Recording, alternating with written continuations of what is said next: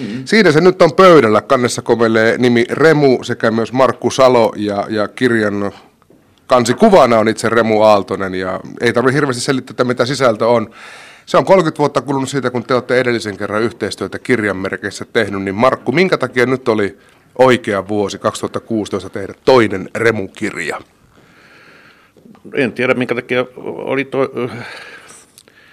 ihan sopiva aika tämä tuntuu olevan ja sitten mä olen jälkeenpäin huomannut, että just se, milloin tehti, vuonna 1984 tehtiin se edellinen, niin se on jännä, että se oli Remun elämässä eräänlainen taitekohta.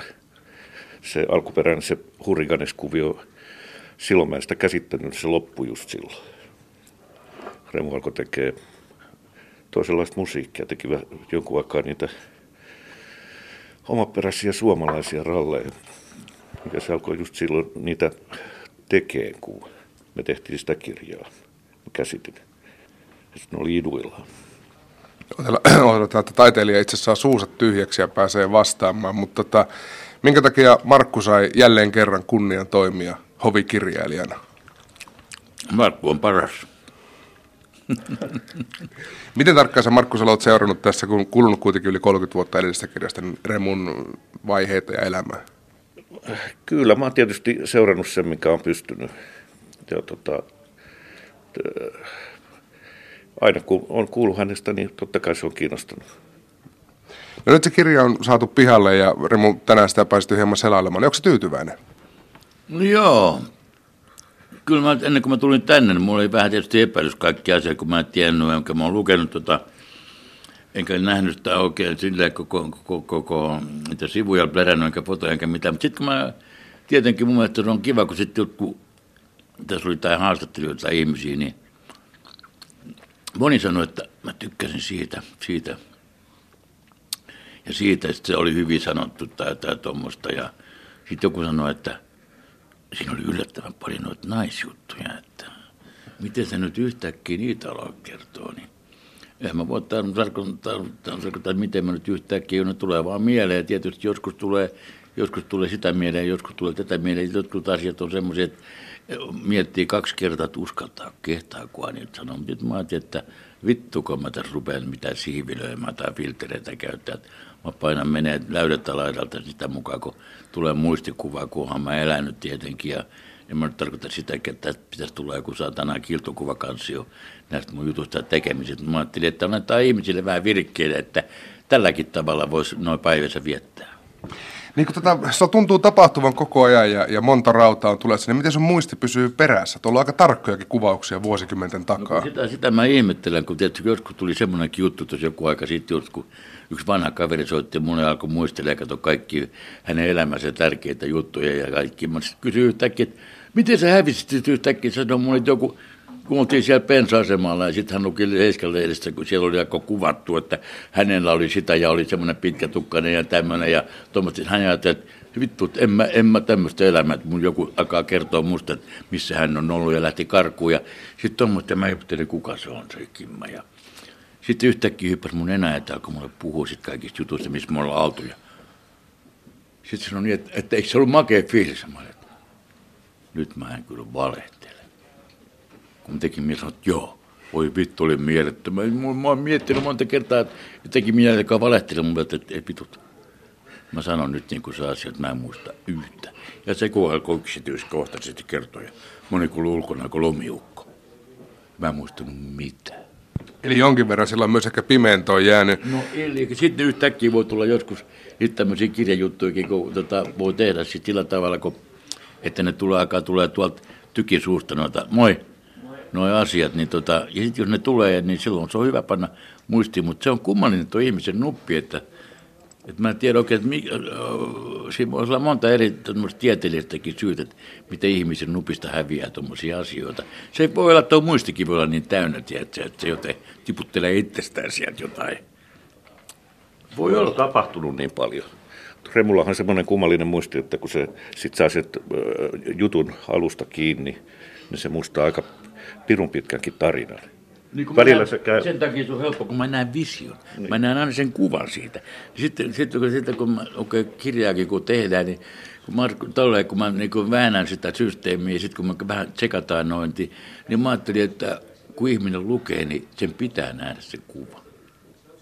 Et se on periaatteessa jollain tavalla, niin kuin, en mä tiedä ketään, miten nyt muut tekee noita kirjoja, mutta se, että tota, se, sitten on tärkeää tietenkin, että, että niin kuin kuitenkin pääsee, että, että se kirja niin kuin imee niin silloin se menee kohdalle. Ja sitten tietysti kun toiset sanoo, että mä oon fanittanut sua ja mä diikkaan, niin, niin kyllähän mä nyt sen verran nyt on, on niin katsonut, että eihän nyt mitä vittu ne mua tykkää, nämä tykkää mun ajatuksesta.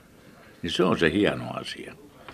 Kun jotkut ihmiset tekee ja toiset puhuu, Remu tekee molempia, niin Markku, sulla minkälaista, minkälaista lähdekritiikkiä piti noudattaa, kun, kun tuota, tietolähteenä oli ainoastaan herra Aaltonen? Kyllä, mä äh, harrastin lähdekritiikkiä itse. En mä kertonut hänelle, mutta selän takana koko ajan kati selvää, että mitä siellä on. Niin, että kenestä se nyt puhuu ja kuka tämä oli ja otin selvää, mikä se henkilö oli. Mutta tarinat on tarinoita ja Remu, sehän tuossa on pääasia, kun Remu on äh, kova naputtaa tarinaa. Ja se, sen lisäksi, että se näkee jotain, mun- se elää ne tunteilla koko ajan ne fiilikset mukana ja sitä on sitä kiitollisesti kirjoittaa. Se eläytyy niihin muihin ihmisiinkin, joista se kertoo. Sen takia pystyy tekemään vuoropuheluja suoraan sinne tekstiin. Niin yhden miehen dialogia. Niin, Joo, se, se on jotain kummallista, se että pitkälläkin tekee hirveällä kirjalla tuota kirjaa. Sitten mä yhtäkkiä sanon Markku, voi vittu, nyt ollaan kusessa, nyt opetetaan kirjan tekeminen. Nyt ei enää tehdä kirjaa, unohdetaan koko juttu. Nyt täytyy tehdä, vittu, että mulla on kolme päivää tehdä, neljä päivää tehdä viisin sanat, nyt aletaan tekemään laulun sanoja, okei selvä, nyt on tästä ota kynä käteen, nyt alkaa tapahtua, aletaankin tekemään laulun sanoja. Ja tämä on, että ei jumala, että soittaa kirjalafkasta koko ajan, ollaan myös. Mutta ei mitään, anna mä hoidan. Tehdään kirjaa ja levy julkaistaan samaan aikaan. Ja niiden pitää tajuta, että tämä on kova juttu, että tällaista ei yleensä tehdä, että me tehdään näin. Sitten tämä että mitä vittu aika, mutta ei ole mitään aikataulua. Usko nyt mua, usko mua, tämä tulee ja nyt se on näin. Niin kuin aikataulut kuitenkin on olemassa, niin Markkusella minkälaisessa, minkälaisessa sykleissä sitä kirjaa oikein pystyttiin tekemään, kun tuntuu, että Remua viedään koko ajan paikasta toiseen? no tässä tuli sellaisia pakollisia katkoja. Ja, mutta tämä nyt oli merkittävin ja hauskin tässä, että just kun sen olisi pitänyt olla valmis, niin sitten aletaan yhtäkkiä lauluntekijöiksi. Ja, ja siis, sitten, tämä, sitten, tästä, sitten tuli loppurutistus tähän, että Niin, kun tuli ei ollut ketään, mikä voisi voinut tehdä tekstejä. Kun mä oon nyt tälleen näin tässä näin ja himassa.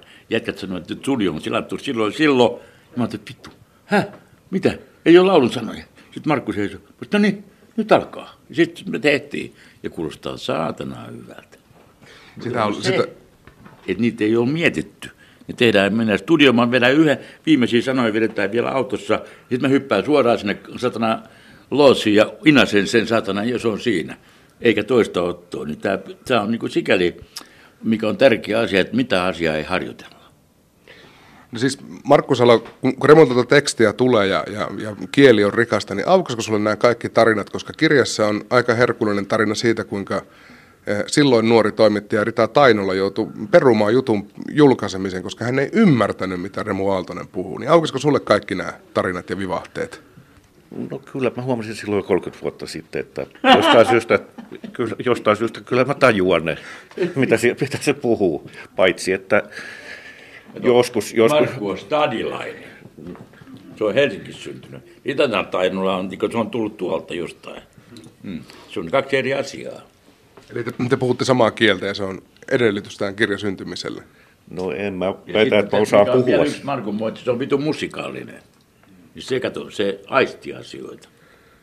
Eli rytmitely toimii. Tietysti on joskus tullut sellaisia yllätyksiä, että tuolta tulee joku jotain suusta, se kuulostaa siltä ja siltä joltain yksinkertaiselta asialta, mutta sitten kun mä lausun sen saman hänen sanomansa hänelle ääneen, sitten se alkaa yhtäkkiä nauraa, silloin mä tajuin, että se olikin tarkoittanut jotain muuta. Yksiltä mennään nakkikioskille, kun tehdään kirjaa, ja tulee vanha jätkä ja sanoo, että kuule Remu, tehkää semmoinen, te, mä tykkään näitä suomen tekstejä, että tehkää semmoinen slaavilainen kappale, että, että niin se on varma, että mennään meille, mä, en mä kysy Markulta, että mä ala soittaa saatana tätä pianoa. Enkä mä ala kysellä, että osaat sä soittaa. Sitten se soittelee sointuja. Mä sanoin, vittu. Sitten mä alan laulaa. Sitten vähän forssiin, vittu, tu, tu, tu, tu, tu. Ja vittu, sitten tuli viittavalle kaksi. Tämä tapahtui 80-luvulla. Niin. Eli tämä oli se edellisen kirja. Se menee niin. kivasti aika jat, jat, jat, jatkumot vähän sekaisin, mutta siis, kun siis kun käydään, tässä kirjassa käydään läpi siis lapsuusaikoja, sivutaan totta kai hurrikanessa ja bänditouhuja, tullaan lähemmäs näihin päiviin, niin millaisiin jaksoihin sä, Remu Aaltonen, jaottelet omaa elämääsi? No mun mielestä ihmisen elämähän koko ajan menee jaksoissa niin kummallista kuin se onkin. Nyt kun tämäkin suvanto tuli, meillä oli, mulla aika paljon oli keikkoja yhdessä, sitten äkkiä mä lennän perseille ja tuolla pumps, ja sitten meneekin joku lonkka täältä ja sitten se laitetaan äkkiä kuntoon. Sitten kun se onkin kunnossa, huomaat, vittu, polvi on pääs, paskana. Ja se, että sitten mennään taas lääkäreihin, ollaan siellä ja sitten taas laitetaan ja lääkkeitä. Ja sitten mä hiffaan, että keikat täytyy peruttaa, ei tehdä mitään. Nyt ollaan näin, ei vittu, ei voi tehdä mitään, ollaan nyt tässä vaan. Ja sitten yhtäkkiä jätkä takaa siltä, että tota, pitäisi vetää tätä levysysteemit ja tuommoista, että mä vaan onko moilainen. Ja mä sit, no, nyt on mennyt jo liian pitkään tässä makaamisessa, nyt aletaan tekemään. Ja sitten se lähtee sitten siitä ja että kun alkaa vituttaa tuo makaaminenkin, sekä ei ole kiva ollenkaan. Kun pystyy menemään, vaikka hitaasti mennään, niin kumminkin lähdetään ja tehdään. Ja vaikka istutaan ja tehdään, mutta tehdään kumminkin, että ettei alta voivottele, että voi vittu, kun tämä joutuu odottaa tämä leikkaus, kun nämä, kaikki nämä vakuutukset ja kaikki mitkä ei ole kohdillaan. Pitää alkaa tekemään töitä, että saadaan saatana makkaraa leivän päälle.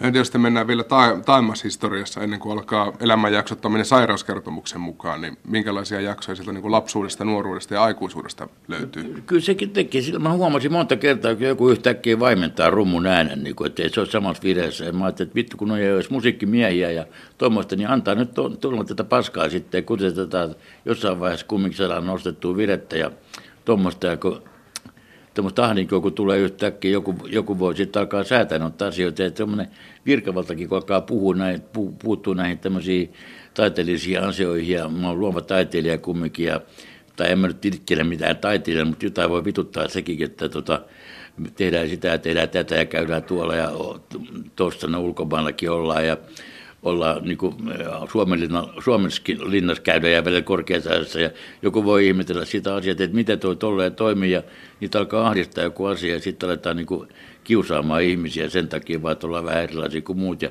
ja mun lausunnotkin on semmoisia, että voi ärsyttää jotain, kun se on semmoinen juttu, että se koira älättää meni kalikka kalahtaa. Ja hyvin on kalahtanut, sitten kun nämä paskaudet, nämä pahantekijät, ne on itse nyt tuolla kaapissa ja ne mua jumitteli jonkun kitaran systeemien takia, mutta jotkut jätkällä ostanut kitara ja jotain kiinnostaa, että onko se varastettu tai mistä se on tullut tällainen. Ja mä oon ihmeessä ja jotain ottaa puhua jostain huumausaineesta ja tuommoisista. Mä että mitä helvettiä tämä tarkoittaa, että eihän mä mikään kurieri eikä mikään tällainenkaan, mutta aletaan vaan vääntää sitten taas, kun tota, mä oon vähän eri kulttuurista ja veleille, veliraukat, niin niillä on vähän tämmöisiä erikoisia tapoja kaikki, että ne ei ole tavallisia mykkäduunareita ja nyt mua yhdistetään kaikki asioita ja ottaa pitää vittumaan, että mä oon kuin perkele mafiapomoni. Ja se, että sitten kun toiset ihmiset vielä sanoo, että ne puhuu aika hurri juttu, mä oon hyvin ihmeessä ja tuommoista. Sitten mä hiffaan vaan, että no eihän tästä voi mitään yhtäkkiä hupikseen heittää, mutta ne häkki alkaa mulle puhua semmoista asiaa, mistä mä en tiedä. Niin mä kökötän siellä istuskelen saatana monta viikkoa, keikat perutetaan, teen laulun sanoja vaan tolleen. No, ja sitten ne yhtäkkiä heittää mun tulos vaan sieltä, että me helvettiin, että tämä menikin vituksi tämä juttu. Mutta eikö nämä kaikki katajanokalla istumiset, mutta eikö ne ole mennyttä aikaa, jos olet ihan eri ihminen nykyään? No, no, no, no on mennyt, tai en mä tiedä, oliko mä silloin erilainen, erilainen kuin nytkään, mutta mä saan niin suhtautua asioihin, että nyt joku asia nyt menee niin kuin näin, niin sitten menee, ja se, että se on vaan vittomasti, kun jo ei pysty niin kuin omia asioita hoitamaan, kun tässä on nyt outolaisia tota, orkesterin johtajia, ja nyt ne on itse tuolla kaapissa. Tässä kirjassa on aika herkullinen tarina myös siitä, kun joltain pankkitililtä yllättäen löytyy 100 000 markkaa ja se suorastaan pakottaa autoostoksille. Niin miten kova automies Remu Aaltonen on? Niin kun, kato, jos tuommoinen summa yhtäkkiä tulee, niin mä ajattelin, että vittu se sieltä rahat tekee ja mistä se on voinut jäädä mulle jostain, jostain koroista tai kun mä oon vähän huolimaton tuollaista, niin mä ajattelin, että mä tuhlaan sen rahaa, että ei kellekään, kellekään mitään ongelmaa. Niin kun, jos joku tietää, että mulla on massi, niin sille voi tulla ongelma, että hänelläkin pitäisi olla täytää tällaista. Mä tuhlaan ne kaikki heti. Se, mikä laulaa, tulee, se viheltää menee. Mutta autoja sulla on ollut elämässä aikana vaikka kuinka on, paljon? On, on ollut kaiken näköisiä hei, lapset on terveitä, kun ne leikkii ja omilla leluilla, että ei muiden vehkeitä ei käytetä. Mitä muita heräteostoksia olet elämässä aikana tehnyt kuin pelkästään autoja? Mitä? Mitä muita heräteostoksia olet tehnyt? Älä kaikkia luettele. No kato, niitä on niin paljon kaikki, kun mä jostain, jostain kummasta syystä aina törmään tuommoisiin outoihin juttuihin. Ja jos mä esimerkiksi kalustan asuntoja ja tuommoista, niin mä yhtäkkiä vaan menen jonnekin paikkaan ja mitä mä en etsikään. Ja etsikään, niin tota, sieltä vaan löytyy kaikki semmoisia mukavia, kun mä oon vähän kauneuden palvoja ja mun ympäri pitää olla nättiä asioita. Mä dikkaan siitä. No Markku Salo täällä jo ehti, ehti vähän lyödä filtteriä päälle, niin onko sulla jotain tarinoita siitä, mitä Remu on ostanut hetken mielijohteesta? Ei, mä, tota, mun mielestä se ostaa koko ajan hetken mielijohteesta. Se tuntuu, että... No menin mä mattokauppaan yhden kaverin mukana, mutta mä huomasin yhtäkkiä, että vittu mä olin ostanut kolme mattoa sieltä kun se semmoinen kauppias, että tosiaan laskenut ulos, niin ne on turkkilaisia, ne on kauppamiehiä. Ei se tarkoita sitä, että tehdään hirveätä pinnan, mutta kauppaa pitää tehdä koko ajan, tavara vaihtuu. Sillä hinnalla ei ole mitään merkitystä. Kuinka paljon sun ystävät ja lähipiirit on päässyt nauttimaan tästä sun tavaran ostamisesta? No Alangun jätkä, kun muutti sinne hirveäseen santana kolhoosiin siellä jossain teki semmoisen vanhan mesta, niin tota, sitten kun muutin Porvosta pois, mulla oli semmoinen mieletön, onko se pieno vai mikä se nyt on semmoinen, jostain 1800-luvulla, mikä on iso, niin mä siis sanoin sille Ismolle, että tuu hakee toi pienet sopii sinulle sun luukku. Sitten mä sanoin, että toi hirveä ruokapöytä, toi on melkein kuusi metriä pitkä, että se on Hollannissa jossain hovissa ollut. Niin vie se sinne kanssa sinne mestaan ja hirveät määrät työnnät tavaroita hänen asuntoonsa, kun mulla ei mahdu tänne. Mä vitti tätä pitää tukkoa, tätä, tätä arabian luukkuja kun silloin sitä lääniä siellä, niin hän on hyvin mielessä. Ja mä sanoin, yhkin päivän soitti mulle, että mitä kuuluu. Mä sanoin, että vittu, tässä on mulla pari lamppua, tuu hakemaan täältä, kun mä oon löytänyt tuolta ja saanut, niin otin ne talteen. Mä että hänellä on katossa tilaa, niin ruuvataan ne lamput sinne. Eikä siinä mitään bisneksi. Kysymys on vaan, että asioiden pitää liikkua. No se ty- tykkää antaa lahjoja kuitenkin ihmisille. Mä voin kertoa tällaisen lyhyen, kun silloin se, hän asui siellä Porvoossa. Siellä mä kävin. Vintissä oli siis, siellä on valtava vintti. Se oli vuorivaatteita tämä tota, vei mut sinne vinttiin ja se kiipesi sinne vuoren päälle ja sukelsi sinne sisään, että se tuli jonkun vaatekappaleen kourassa sieltä. Tämä, sopisi just sulle. Ja, sit, niin. ja jotain muutakin vaatteita sieltä tarttu. Mä tulkitsin sen silloin niin, että se esimerkiksi vaatettaa ihmisiä, joita se joutuu kattelemaan, että se jaksaa katsoa niitä. Teet mielekkään näköiseksi heidät. No, Espanjassakin oltiin, kun me oltiin jossain metsässä, siellä oli mielettömiä kenkiä koukkussa, että vittu nähän kannattaa ostaa. Ja mä sanoin, perkele, kun noin pieni. Sitten mä tajusin, että aah, kosti aina, pieni jätkä. Niin soitin sitten, kun ostettiin mun tossu ja sitten mä muistan, mitä me säädettiin. Me soitin kosti, että tänne vittu joku Lassen kirjan julkaisemista tilantui. Mä sanoin, että siinä on hokkari.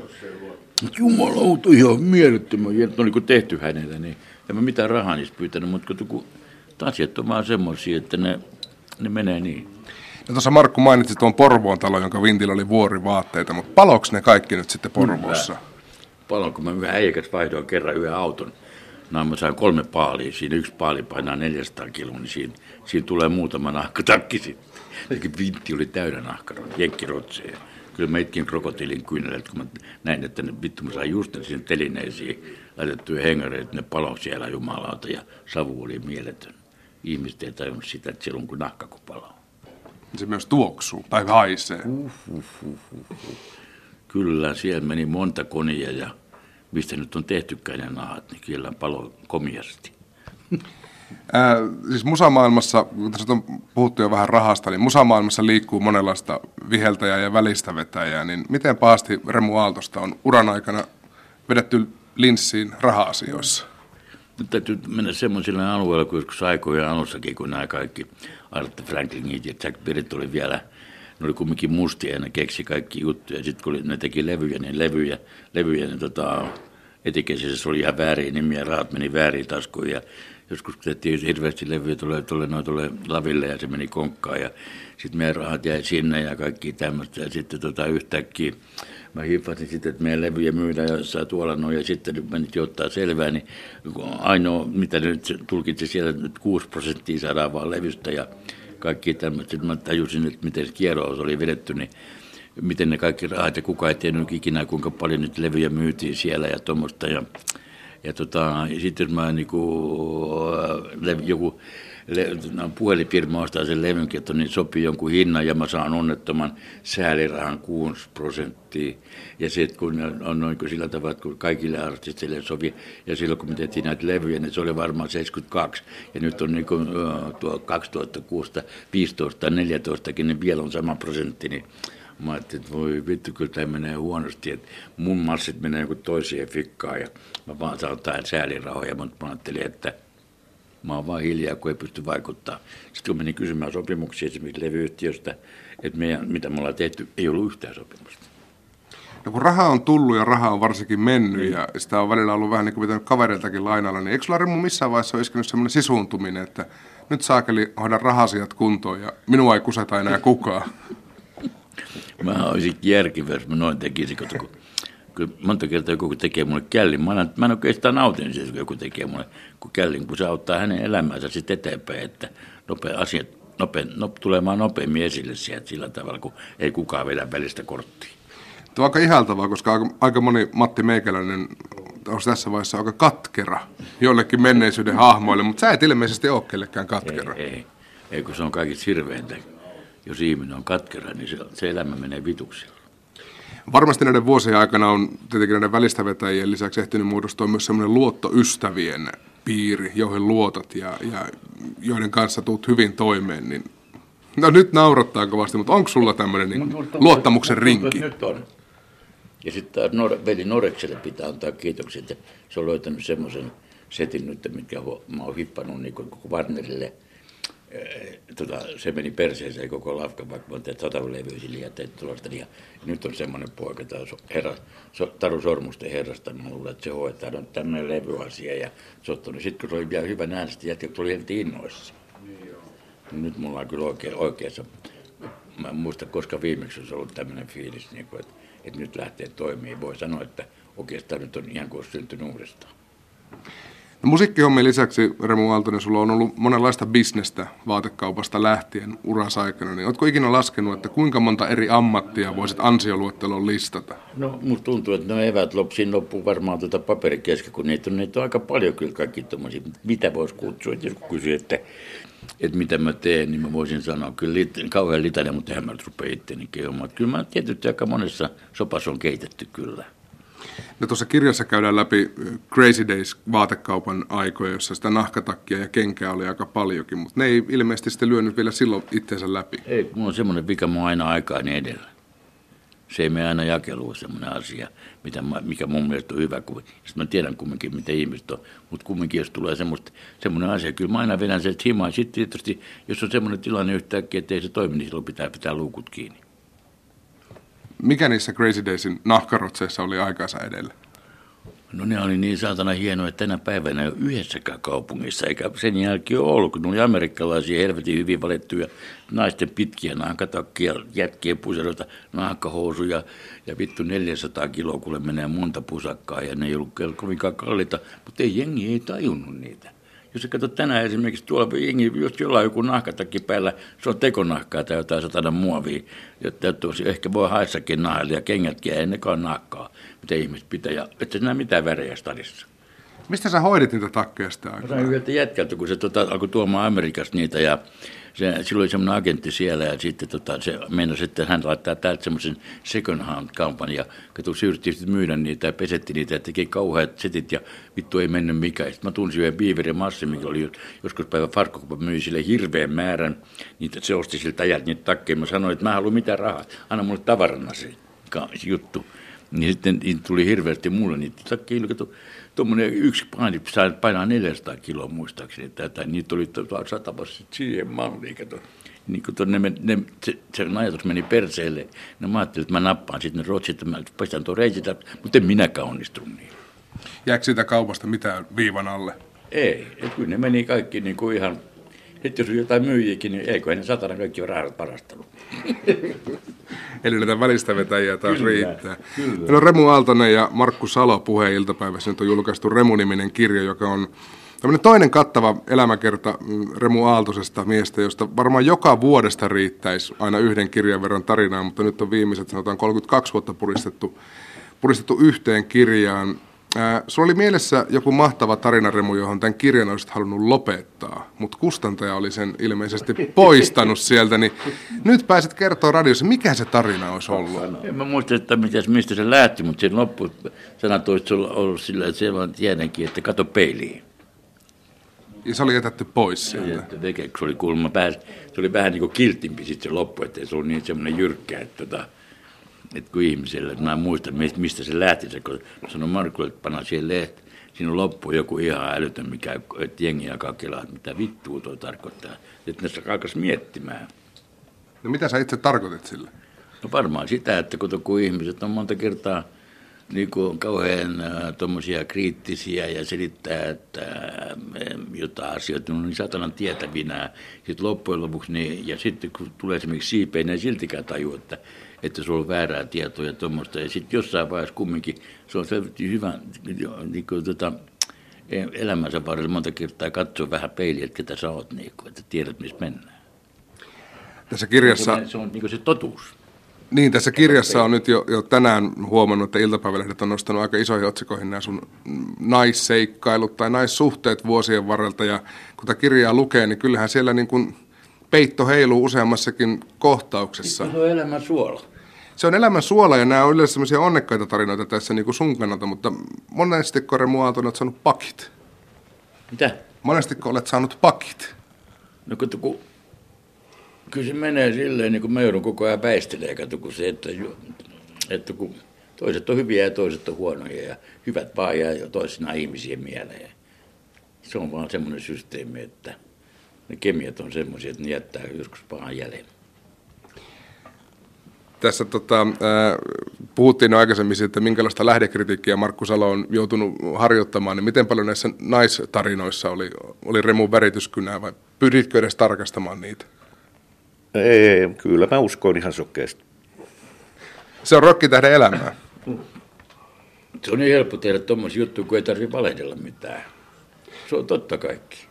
Nyt mieluummin pitää vähän jättää jo poiskin. No ei- ei kun, se on totta, kun ei voi ihan kaikki, mutta pitää vähän niin kuin, vähän täytyy rahoittaa kumminkin, että ihmiset voi loppu, käsitellä omassa lupissaan loput, jos on mielikuvitus alle se, miten se voi mennä. Niin pitää katsoa sinne peiliin. Kyllä, se on just se, kyllä näin on.